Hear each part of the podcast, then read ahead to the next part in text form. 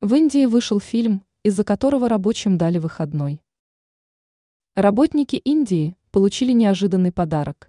Выход на экраны в их стране нового фильма обеспечил труженикам непредвиденный выходной день. Правда, не всем, а сотрудникам некоторых крупных компаний. Но тем не менее. Речь идет о кинокартине «Тюремщик». Дело в том, что в этом фильме, как пишет Беларусь сегодня со ссылкой на CNN, снялся один из наиболее популярных индийских актеров. По этой причине кинолента стала столь значительным событием в стране, что некоторые компании по случаю ее премьеры дали своим сотрудникам выходной. «Тюремщик» является боевиком на тамильском языке с участием актера Раджиниканта.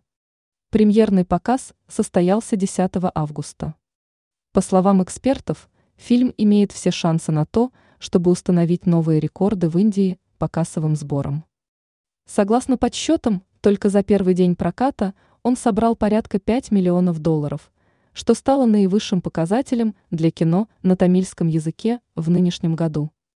Это первый за последние два года фильм с участием актера, имеющего среди своих поклонников статус полубога.